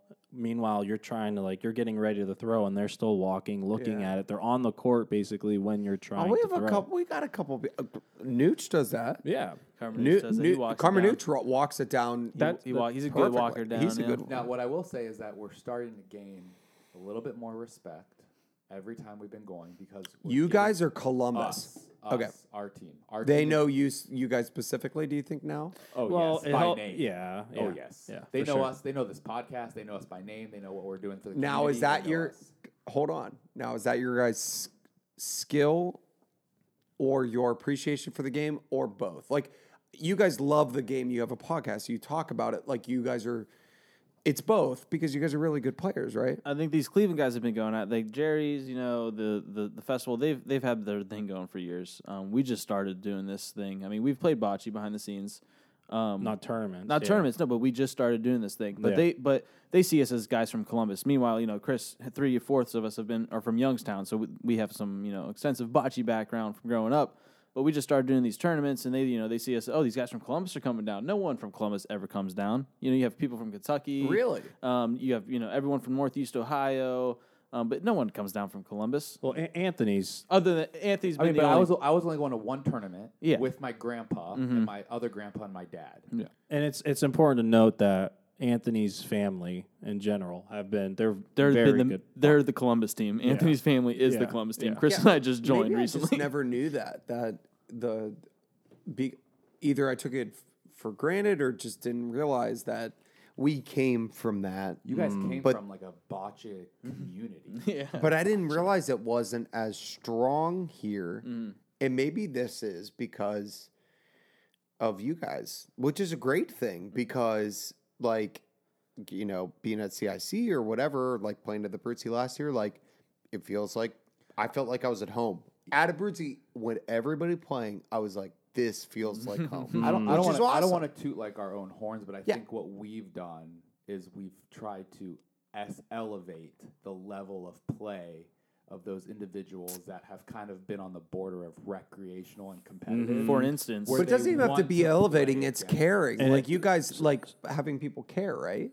Oh yeah. Eh, Here's what happened. So you had Anthony and John, who have played together for a while. John Panico, and John has he's been basically you know your our commissioner for bocce at the CIC for quite some time now, and he just he and Anthony needed help to basically mold this together and create a bocce community that in, in Columbus specifically that's going to elevate the game, change the rules.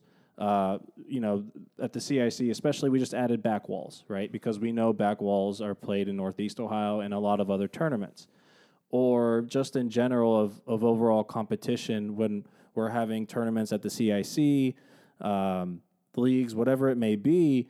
Now, other people, other members are like, okay, it's it's a little bit more we wanna, serious like now. they want like we want to beat them or we want to win. The Right. biggest example, and I've said it on previous podcasts, the biggest example is us moving to Columbus, um, joining or joining the Columbus Italian Club, and we are shooting balls out at the Columbus Italian Club. Anthony was probably already, definitely already doing this at the Bruzzi Club and so forth. But the when we joined the Columbus Italian Club, um, Chris, I'll take one of those. when we joined the Columbus Italian Club, no one was shooting. People looked at us weird. They were like, "What the hell are you doing, throwing the ball that hard?" they thought we weren't. They thought it was the worst play in bocce. They, and they still they, they would tell us like, like "What- the dunk in the NBA. When like, what is that man doing? So wait, I'm. I'm. Should we just do it at the same time? Yeah, So- we should all just get this over with. And, uh, and they would ask us like, "What? What's your strategy behind that?" And um, they just don't. And like, I don't even want to say have like so many explain questions it. right now. And go ahead. What's one of them? Shoot off. So you said a couple things, and So you you were talking about the rules, and we were talking about like the back wall, and you said Northeast Ohio. So mm-hmm. if you're not playing with a back wall, is back wall out? So before we Because join, that sounds terrible. So, it, and that's well, that's the beauty of bocce. uh, uh, you know, in, in some circumstances, right? Like how we're trying to put bocce in the Olympics. The only way it gets to the Olympics is if people play by the same rules, and like you you follow those rules, right? What's cool about bocce in general, though, is there are different rules. You you can play differently, and like uh, Andy on the last podcast said, you know, you have baseball or golf who, you know, yeah, you have your major league, right? You have your hardball, but then there's softball. There's golf course. There's par three golf courses. Yeah. There's courses that are six thousand yards. There's courses that are two thousand yards. There's things you could do in the backyard. That's all okay and acceptable. But in the bocce community, it's like, oh, you play differently. Like, what is that? You you can't do that. yeah, like what I just said. yeah. Almost like what I just like. Oh, that sounds weird. Right, right. Yeah. But like it, it- it's a it's a different strategy to the game where before it's like, all right, if we're shooting, I better hit a ball because if I don't hit a ball these guys are gonna talk. and it hits the back wall, if I don't hit a ball and I hit the back wall, it's dead. So that's more you it's a little bit more risk. That ball's out. you That take ball the is you- out. the ball's out. What if the pallino hits the back wall? Well, if you hit it, Well, it's, it's live. as long, if- here, long I as should you clarify. What if, what if you botch the pallino? You're good. and The pallino So the rule- hits the ball. back wall. Car- Carm, the rule is if, if you hit a ball, if you hit anything before, you're good. If you hit a ball, the ball's live. As long as you touch another ball. Right. But if you hit nothing other than the back wall, you just touch the back wall, it's out. But, here- but he but you you did bring up a good point. If the if the pallino is hit and it hits the back wall, uh, you have to roll it to a point the back without hitting the back wall, unless it hits another ball. So what if you hold on? This sounds so cool. What if you botch the ball? Okay. Or you botch. I'm sorry. You botch the pallino, okay. and the pallino goes to the back wall and Okay. is resting against the back wall. Then if I have to go for point, Yes. I cannot hit the back wall or my ball's out. You just I have to get close. as I can. That Car- sounds fun though. Carm. to give them credit. I mean, it's- it's- or, or a different rule credit. that different sounds fun. rules. Carm, this is this is if no, this isn't even different rules. This is what we're gonna have to get used to. This is if it ever gets popular, those are the rules it's gonna be. under. Different to us though, We because have to- I grew up 100%. thinking those were the rules of bocce, not Northeast Ohio's. Mm-hmm. I thought that was bocce. Growing up, I mean, look look at how surprised Mm-hmm. I sound. I, I thought I thought those were the rules. So Mario Lopez and his one of his good friends Rodney Rinks, they play. They saw a shooting, and Mario made a comment to Rodney saying, "Oh, that's not bocce. They're just like throwing stones. They're, or- shoo- they're, shooting, marbles. Yeah. you said. That's what he said because they don't play that way. It's it's more of like an elegant like throw, where yeah, you can, might be able to hit the ball out, but you can't like whip it at it. that's so different. So Everyone plays differently. But So- be- before, and I want to, because this is adding up to what Yeah. you were asking. Before we joined the Italian club, and Yeah. when John Panico was, you know, working throughout the Italian club to, you know, change the rules, the previous rule was you can hit the back wall, and the ball could bounce, and the ball, back wall was so springy, it would Yeah. bounce back to half court, and that's how they would play. Like they would, they would purposely throw the pallino somewhere three fourths of the way down, use the backboard to bank it that far off.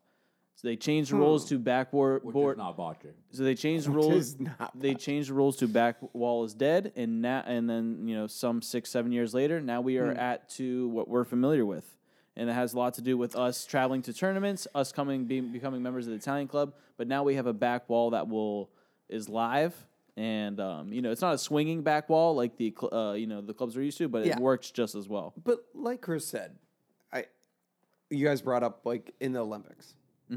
Which it should be a sport in the Olympics. 100%. But it's not a like Chris was saying. You need a standard set. I mean, everybody could still have their own way of playing. I mean, like look at the NBA. They have different three points. They have different. They literally don't have three three in the key. Like the, there's different. Maybe they do. Oh wait, they don't. I don't think they do. There's different roles in different sports. Yeah.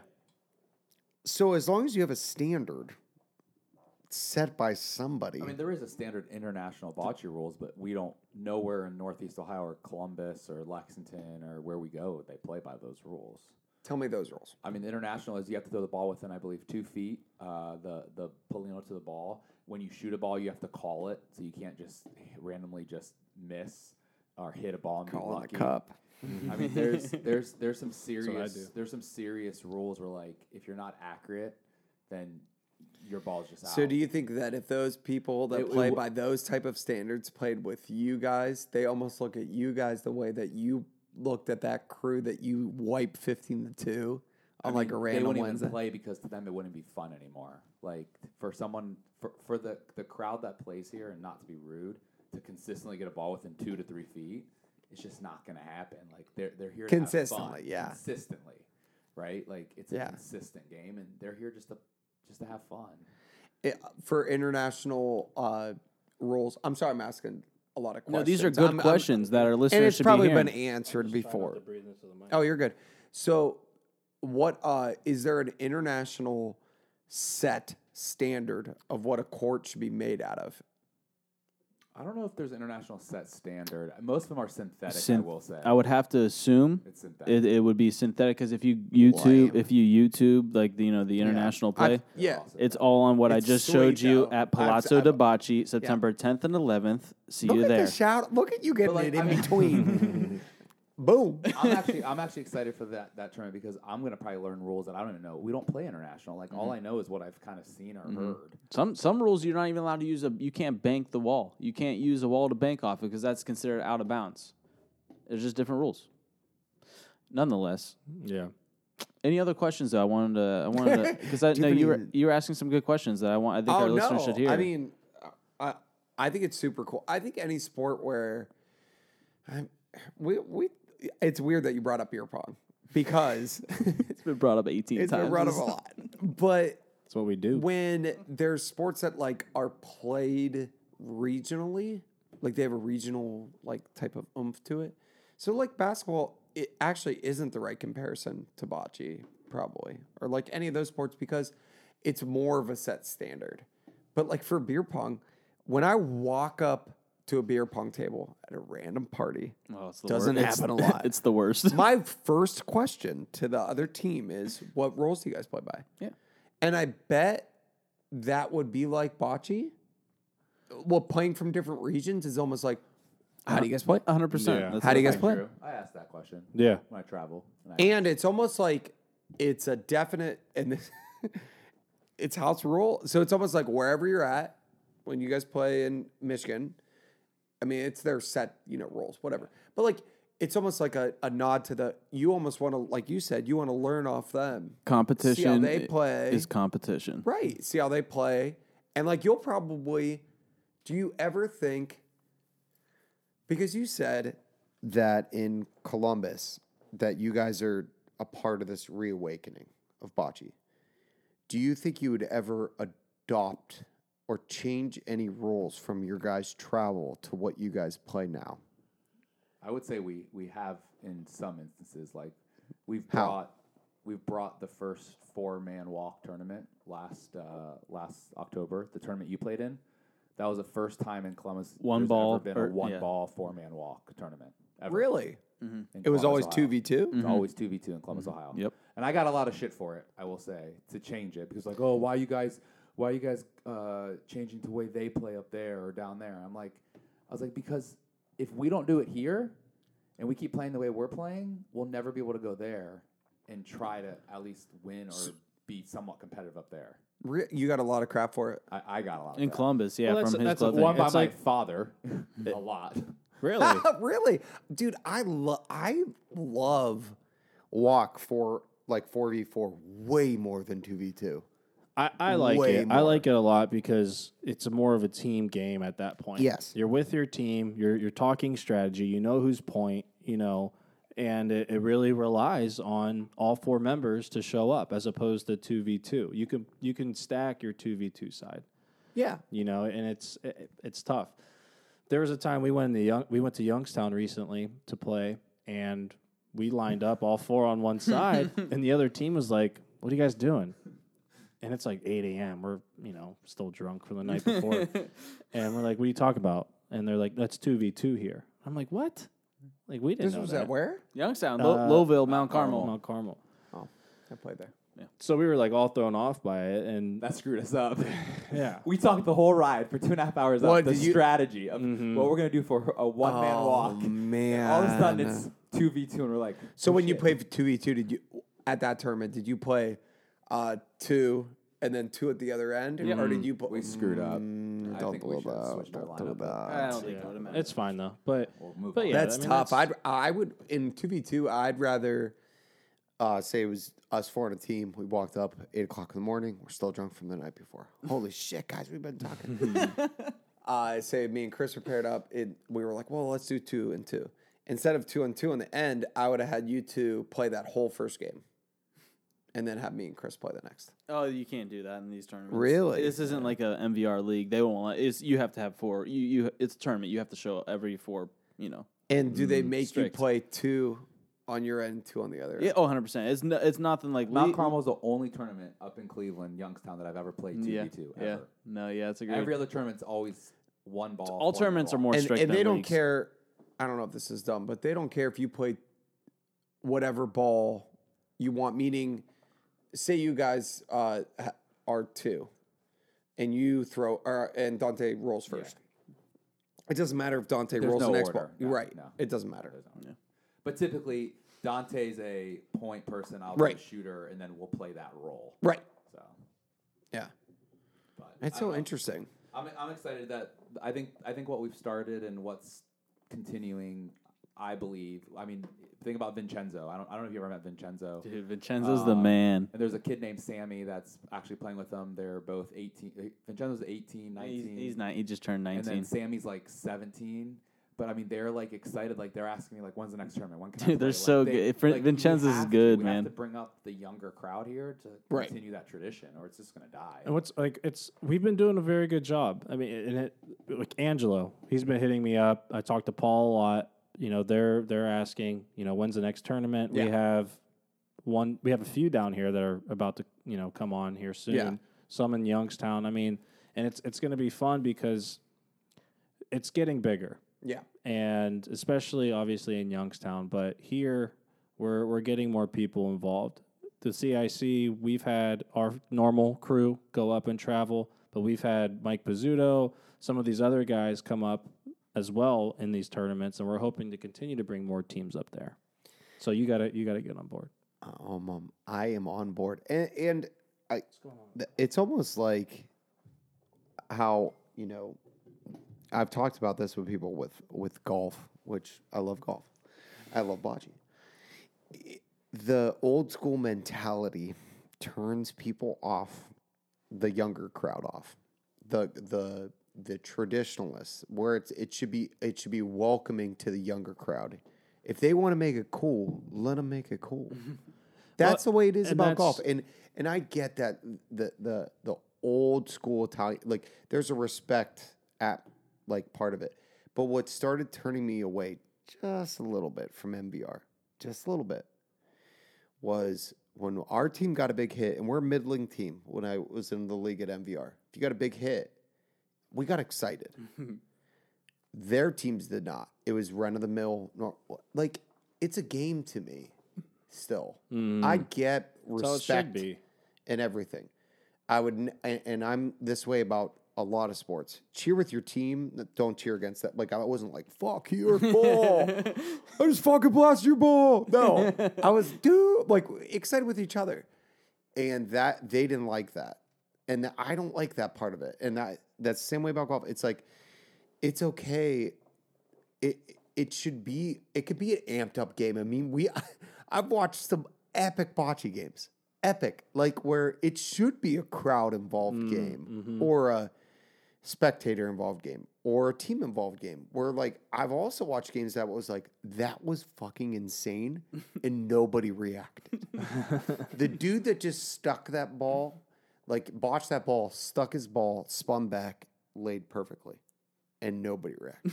Like, how did nobody react in any sport? Can you imagine like in basketball, like hitting a full quarter in an NBA game and like being like, Duh, and then being like, whatever. Like, it's cool for it to be. Yeah.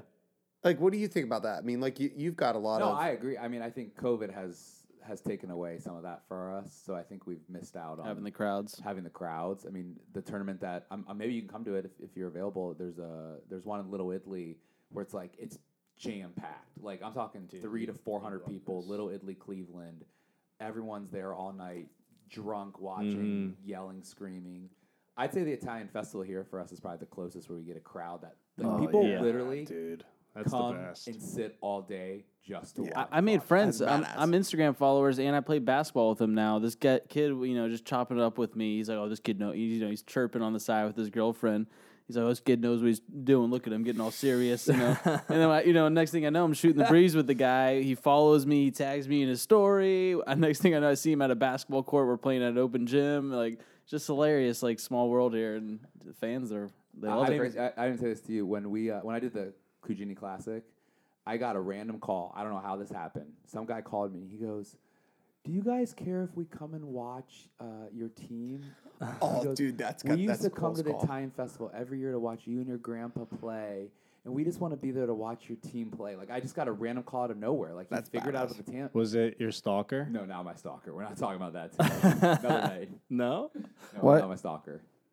Huh? Another night. Another another story. Why another topic. night? Can you tell? I'm it not on another night. Tell Go. it quickly. Go. Go. All right. Make sure you get to the mic. Speak loudly. All right. Yeah. So clearly, I help help run the Italian Festival tournament every year. Yes. And um, uh, one year, I opened up my mail, and I got a letter, handwritten, Handwritten.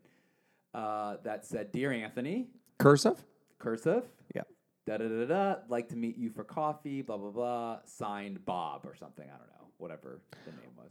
What do you mean, whatever the name was? Was it I- a male name or it was a female It was name? one hundred percent a male name. Okay. Okay, Like a Bob. Yes. Not like a Sydney where it could be a girl, No, could it be a guy. One hundred percent a dude. Yeah. Go.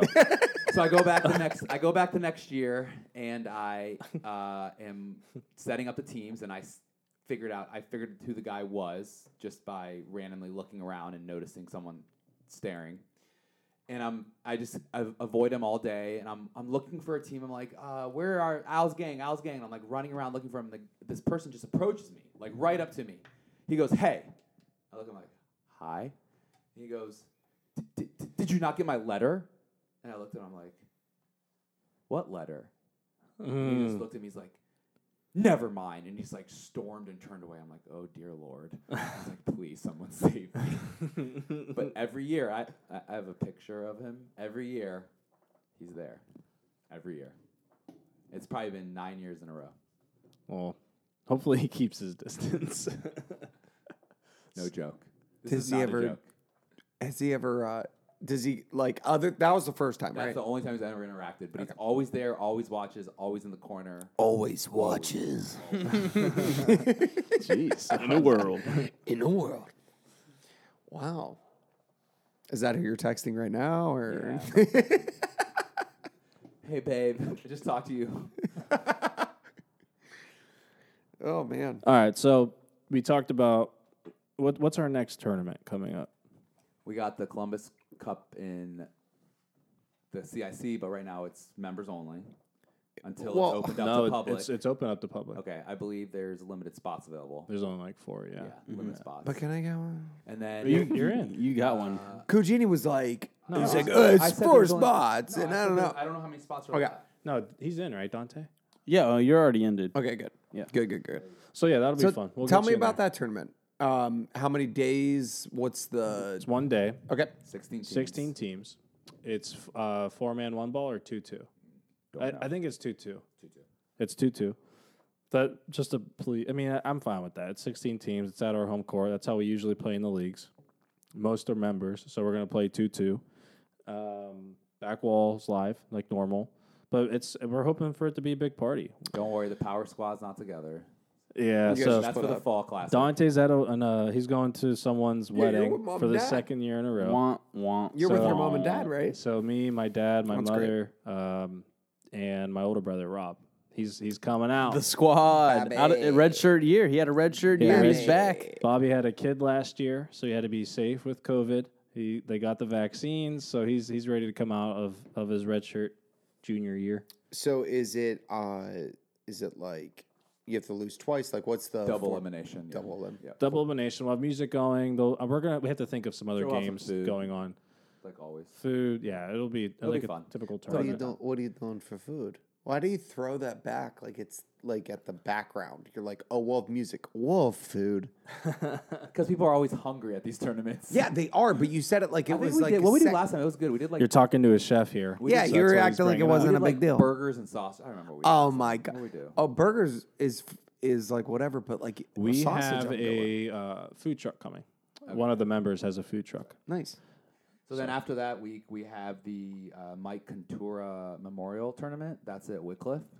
Um, so this is a player that we actually Dante and I literally played with. Like saw him the week before he passed. He just passed Oh, away, like heart attack in his sleep. Yeah. Big bocce player. Won the high stakes tournament. It was a two hundred fifty dollars per person entry. They, they won six- 250 per person? They won person? sixteen grand that day. That team. Wait, Um, what? Yeah, big, big, big bocce. Dude, Him, that's him and sweet. his team won. Um, Did you guys play in that tournament? You were saying? Yeah, we with Dante, and me. Uh, actually, the first time I played with Carm. Yeah. uh, Marinucci, and then my dad. We played. That was your Um, foursome. That was our foursome Nice. Good at. Jerry's house, which is amazing. And uh, the the week after, he just passed away, and so this year uh, they're doing a memorial. Uh, you said at where? So Uh, this is at Wickliffe. Jerry's house. Wi- yeah, but what? well, what so Jerry's house is um, he owns an excavating company and Mr. ano- Excavator. Mr. Excavator and another company, doesn't he? Yeah, some trucking. Some think. trucking Yeah, company. Devil's Trucking. So he has uh, several acres on his property, Carmen. It's a ranch style home, but from what I heard, he has levels below, which like is a neat. true Dago. Yeah. so uh, they have two courts there that are covered, but they have garage doors. They have uh, digital scoreboards right behind. I mean, these are the cleanest courts, like spectacular. They have a, a I don't know, twenty person like square bar, a pool, and get this, his granddaughters Yeah, granddaughter. Yes. granddaughters were playing softball and they needed a field to practice on. So he and we should share this. He built a uh, a softball field in his backyard. I mean, it's it's crazy. The the the the the quality of the court, the the the maintenance he does. Oh my god! The way he thought about like there's a bathroom, Carm. He put a bathroom literally right by the bar between the bocce courts, so no one has to go into his You house. don't you forget like, you're at a house. like it's it's amazing. And we've had now. Oh man, are you serious? Mm-hmm. His house and his son lives right across the pond, Jerry Jr. who is, you know, It's cool. It's a big party. So one one good thing about bocce is it's COVID friendly. So last year that was one of the things we could do because it's outdoors. So we went to a few of their of their tournaments that he had there. So where where is his place at again? That's uh, like Chesterland. that's okay. thirty minutes east of Cleveland. Yeah. Chesterland. Shit. So how did you guys uh, So meet that them? that is how I that was probably the first tournament. There's a guy named Michael Chipulo who who ran a tournament called the John Anthony Chipulo uh, tournament for his brother who passed of leukemia. Twelve years ago, because I just looked, I went to the first tournament with my grandpa, my dad, me, and we played in this tournament, Little Italy, Friday night, lights everywhere. We were the shit in Columbus. We went up there, we lost both games, We home, and we were like, I was like, what the fuck? That's like what you brought up earlier. You're like, like, you have you have a team. You feel like you're the shit. You go somewhere. never you lose get in. Columbus. Yeah. What is this? Yeah, yeah. Ever since that that tournament, I've been hooked. I mean, I've been hooked to Cleveland. Like it's just been nonstop. So tournament. is that tournament different from the Little Italy tournament? that is the Little Italy tournament. It just moved to Jerry's because of COVID. Because Just the to city make of sure. Cleveland said you can't have tournaments. 'Cause Oh. it's, it's outside like literally on the top of Murray Hill. So was he like a big part of? He uh, they their Little club Italy's? like owns the, the three courts and the Little Italy is like a big part of their community. So they up grew on- up on Little Italy, like it's Yeah. it's Up on the hill in Little Italy, there's Yeah. the Alta House, and they have three Yeah. courts there. So yeah, you, you have to That's go. It's at the end of July, correct? Yep, July 25th? twenty four and twenty five. Yep. So do you think? Okay, what month are we on? Do you, uh, will there be an uh, an Italian fest in this year? I think so. I, I, I, I don't know in Columbus. That that's what I'm asking in Columbus. I'm hearing I'm hearing no through my Really? connections. Really? Why? That'd be upsetting. And don't say COVID. Because I just it- watched what's fifty thousand wild- I- people. thank you. I Go just ahead watched and mention it. fifty thousand people in Cleveland. yeah. because of Let's the uh, Ohio State Fair being canceled with spectators. Yeah, but they have horses. We have bocce. Don't disagree with you. Uh, and I, I have tickets to actually the uh, draft, and all I had to do was sign a waiver that said I have my vaccine, and I and I can enter. Yeah. So, uh, so this is a good question. So, like, uh, you just said that they wouldn't let them do the Little Italy tournament, Correct. and they did it at uh, Jerry's house. Jerry's house. Yes. So, if they they couldn't do last year's uh, uh, the Italian Fest one, and where did they replace that at? That, well, it was pretty much the the Abruzzi. or- Columbus Italian Festival was canceled, so then Right. that's why we ran the Cugini Classic tournament. Okay. Fall Classic. Would you do that again if I'm they still doing. We're doing it no matter what. no matter what? It's it. We threw it We- we picked because weekend, Anthony's grandpa passed away, and he was a stellar, one of the most notable bocce players in Columbus, and we respected the hell out of him. So we're like, hey, let's do this for him. so you would. It, it, We that's picked a keep different go- weekend. Yeah. We're keeping it every week or every year. It doesn't matter Doesn't if it. matter. Okay. Yeah. Yeah. So, but yeah, a lot, a lot going After on. that, I don't know. Then go to the do- theboccebros.com slash botch tournaments, and you can Yeah. see what's after that. And what? And also, if you're listening, boccebros.com. You could check out the tournaments, and also we're gonna start updating. Thanks to one of our followers for um, making a good point. We're gonna start highlighting the winners of some of these tournaments. So you go to our tournaments tab on boccebros.com, theboccebros.com, and you can see uh, a little winners tab underneath the tournament. We'll get that up soon enough where you'll be able to see in, uh, the names and the picture of the winners of the tournament. Get a little more uh, notoriety out there for the bocce community. Yeah, yeah. I like that. I like that. I like that.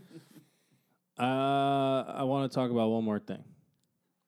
Yeah, keep it going. Go What for it. got? I want to talk about the butcher shop. Oh man, yeah, we can talk. Butcher. Let's talk about that, and then we'll wrap it up. Yeah. What do you want to know? Well, Catullo's Meats, and the reason why I want to bring it up, obviously, because your family Yeah. started Catullo's Meats. So I, I kind of want to get a rundown of who started it. You know, I know your dad was was owner, and now and then Danny was, Yeah. and your younger brother's taken over. Yeah. But it's it's cool because before I even met you, my grandpa, I mean, he would always go there. Yeah. Um, obviously, a lot of my family members, basically anyone in Youngstown knows Catullo Meats. So just want to get a little rundown of, of that history in your family. Yeah, so my family owns a, an Italian butcher shop, Catullo Prime Meats, in Youngstown. Uh, it started in 1984, but my my grandpa, it's originally my grandfather's, uh, Danny Catullo, and he actually was the one who uh, taught me how to play bocce. Really? Yeah. So uh, it's a, it was a straight up old school Italian butcher shop. It's kind of changed in in the time. It's still a butcher shop feeling. I wish it was a little bit more old school, but it's adapted with the times in a good way. I mean, with COVID, with everything, they you know sh- shipping's one of their biggest things. Where back in the day it was more uh, brick and mortar, like people walking in and everything but my grandpa was in the uh, Navy and was uh, going to be just like a regular, like artillery, you know, naval person, naval man. and uh, he ended up like kind of like cooking in the kitchen a little bit and cooked for some of the higher ranking officers. And they really liked this food. And when he came back home, he was wanted to learn uh, more butchering and learned it at Gaynard and Price, which is an old school, old school, old school butcher uh, in Youngstown. And he bought them out and started Catullo Prime Meats. I started working there when I was 11, bagging ice nice. and uh, This is the 1965. bagging ice. And we used to uh, walk around. I used to walk around with a Roundup and spray the the sidewalks or like the uh, so say like the parking lot around uh, Catullo Prime Meats on Midlothian. This is old school. This is Yeah. back in the day. I remember. it Mid- Midlothian. I remember it on the. Y- So there'd be like uh, cracks in the sidewalk and like little weeds that were growing up. He'd make us like go out there and spray. Like, so you're weeds. aware that Roundup was, you know, it works. no, well, yeah, but you're aware of the the cancer causing. Yeah, I will know in a few years. Yeah. and uh, We'll get we'll, we'll have that podcast when it happens. But it's cra- like uh, he. I mean, they taught me everything about. about food. I, I mean, I learned everything about food, and I learned everything about customer service. At whoa, whoa, little burp. uh, at uh, at, at my family's butcher shop because, and I think those are the two most important things. Um, obviously, about food is like knowing like about food is extremely important in providing a good product, but customer service is huge. And what my family taught me was, you know, everybody that walked through the door at the butcher shop was family. And when anybody would order anything, you offered to bring out their their food for them to their car. And if it was for any like, you know, a, a grandma or whoever, you were taking that, it, you, whether or not they said no. Like, cause like grandma walks in and gets a turkey for Thanksgiving. I'm good. And it's like a 25 pound turkey. She's like, I good. You know, like tries to like carry it out. You just took it out. yeah. You you you said the, I'm they they say they're fine, and you just take it out. And you know, like you take those things, whether or not it's even if I didn't go in the food, like I took those type of things and just you know applied them to my life and everything. Especially when it came to like respect your elders and everything like that. But I mean, that's it's a huge part of my life. Always will be a huge part of my life is working there. What my grandpa built um, I could see a lot of people always ask me why didn't I go into that, especially because it's food related and I love food. And it's because I like cooking more than like the butchering aspect of the mm-hmm. business. Butchering is extremely hard.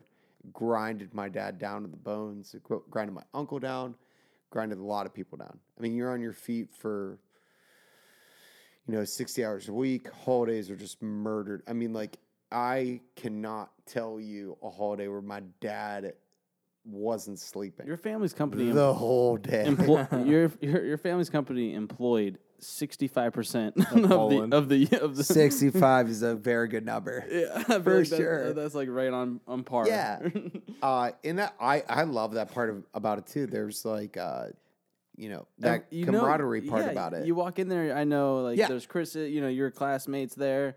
Um, you know, there's my classmates there. You know, Yeah. like there's everyone. It kind of still is a little bit, but it's kind of started to drift away. Oh, but still, you know, it's still there. Uh, my my big thing that I really like is that my youngest brother Angelo, who we just mentioned, and he's huge in the bocce. Just a side note. Uh, he's just started taking over the butcher shop. So if you think about it, it's the third generation, but the youngest of the whole third generation, and we're Italian. So like, Out of the cousins of the butcher shop and my brothers, he's the youngest. Yeah. By like 15, 18 years. And he's running the shop now. He's bringing a different type of attitude to it, which I really like, which is a very like, you know, no holds barred. He's very like this is the way that it used to be, and he's trying to reestablish a culture. Mm. Which once a culture starts to go down, it's hard to bring it back up, mm-hmm. Mm-hmm. especially in food.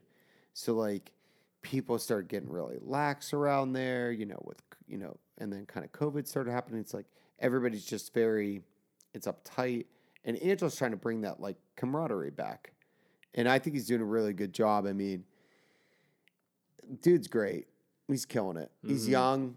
You know, sometimes you just need to get like we were talking about that with Bocce. It's like sometimes you need you need young, energetic people a part of something. So yeah, it's uh it's it's ingrained in me, and uh, I'll never forget it. But uh, yeah, shout out to Catullo Premi. Yeah, for shout out to Angelo. I mean, Yeah. it, it's true, like you said. It's a he's bringing a younger vibe to it, but doesn't mean he wants to completely change it. We don't Right. want to completely change bocce. We want to we want to keep the culture alive. We want to keep the old school attitude, not old school attitude, but a lot of those older traditions alive because that's what Right. made this game so special, and that's Right. what he's doing. It's just in a different light. You know, Hundred percent. You have to adapt. You know, uh, you adapt or die, especially in this world right But now. But like what you just said for bocce, like and we were talking about earlier, it's like you adapt the great the the things that you love about the sport. Mm-hmm. Like you're not adapting the stiffness. You want to adapt the the competition part. You want to adapt the camaraderie part. Like the, The you're looking at all the yeah, Mhm. which I think is super cool. love it. All right, Boys, Carm, we really appreciate time it, ticks man. by, huh? On this thing. I feel like we're on a Rogan podcast. yeah. Hour fifty minutes. So, uh, you ever try mushrooms? You want to talk about DMT? aliens, monkeys. What about some Aliens, next podcast DMT. guests? What we got coming? You uh, did those guys? oh respond? man, I'm and excited. Russ. Frank and Russ. Those guys are sweet. Frank and Probably the Russ. top Um, two are, bocce ball are players. Northeast oh Ohio. no shit, that's awesome. That's Yeah. super cool. Our Northeast Ohio guys. You'll know Frank and Russ, man. They win everything. Are you getting? Are they coming on live? Nah, unfortunately, I wish Zoom. we could do it live. Zoom. I It'll really, be fun. I really wish we could do it live because I would love to have a you know sit down and a drink with those guys. Um, but it will be a good one they, no matter they what. taught me a lesson. So we were at a bocce tournament in Cleveland a couple months ago, and we were starving. And we we mentioned the time between games. We had like a three hour break, and we were hungry. And we go out there, and these guys roll up with their coolers. So You know, Pulls out his wine. Yeah, he has wine, his glasses there, you know, for Homemade- their team. uh, bread, meat, and it wasn't like oh you know a subway sandwich it was your typical Yeah. italian sandwich Yeah. you know whole team eats. sides yeah. everything it was great so we have to make sure we do that moving forward Very smart. All right. Well, hey, thanks again, All right. Carmen. We appreciate it. Uh, yeah, it was a blast. Our Super listeners, check out theboccebros.com for upcoming tournaments, uh, bocce apparel, and everything else bocce needs. The American Bocce Open, September 10th and 11th. We can't wait to see you there, and we'll see you next episode. peace Peace. Later. Later, haters.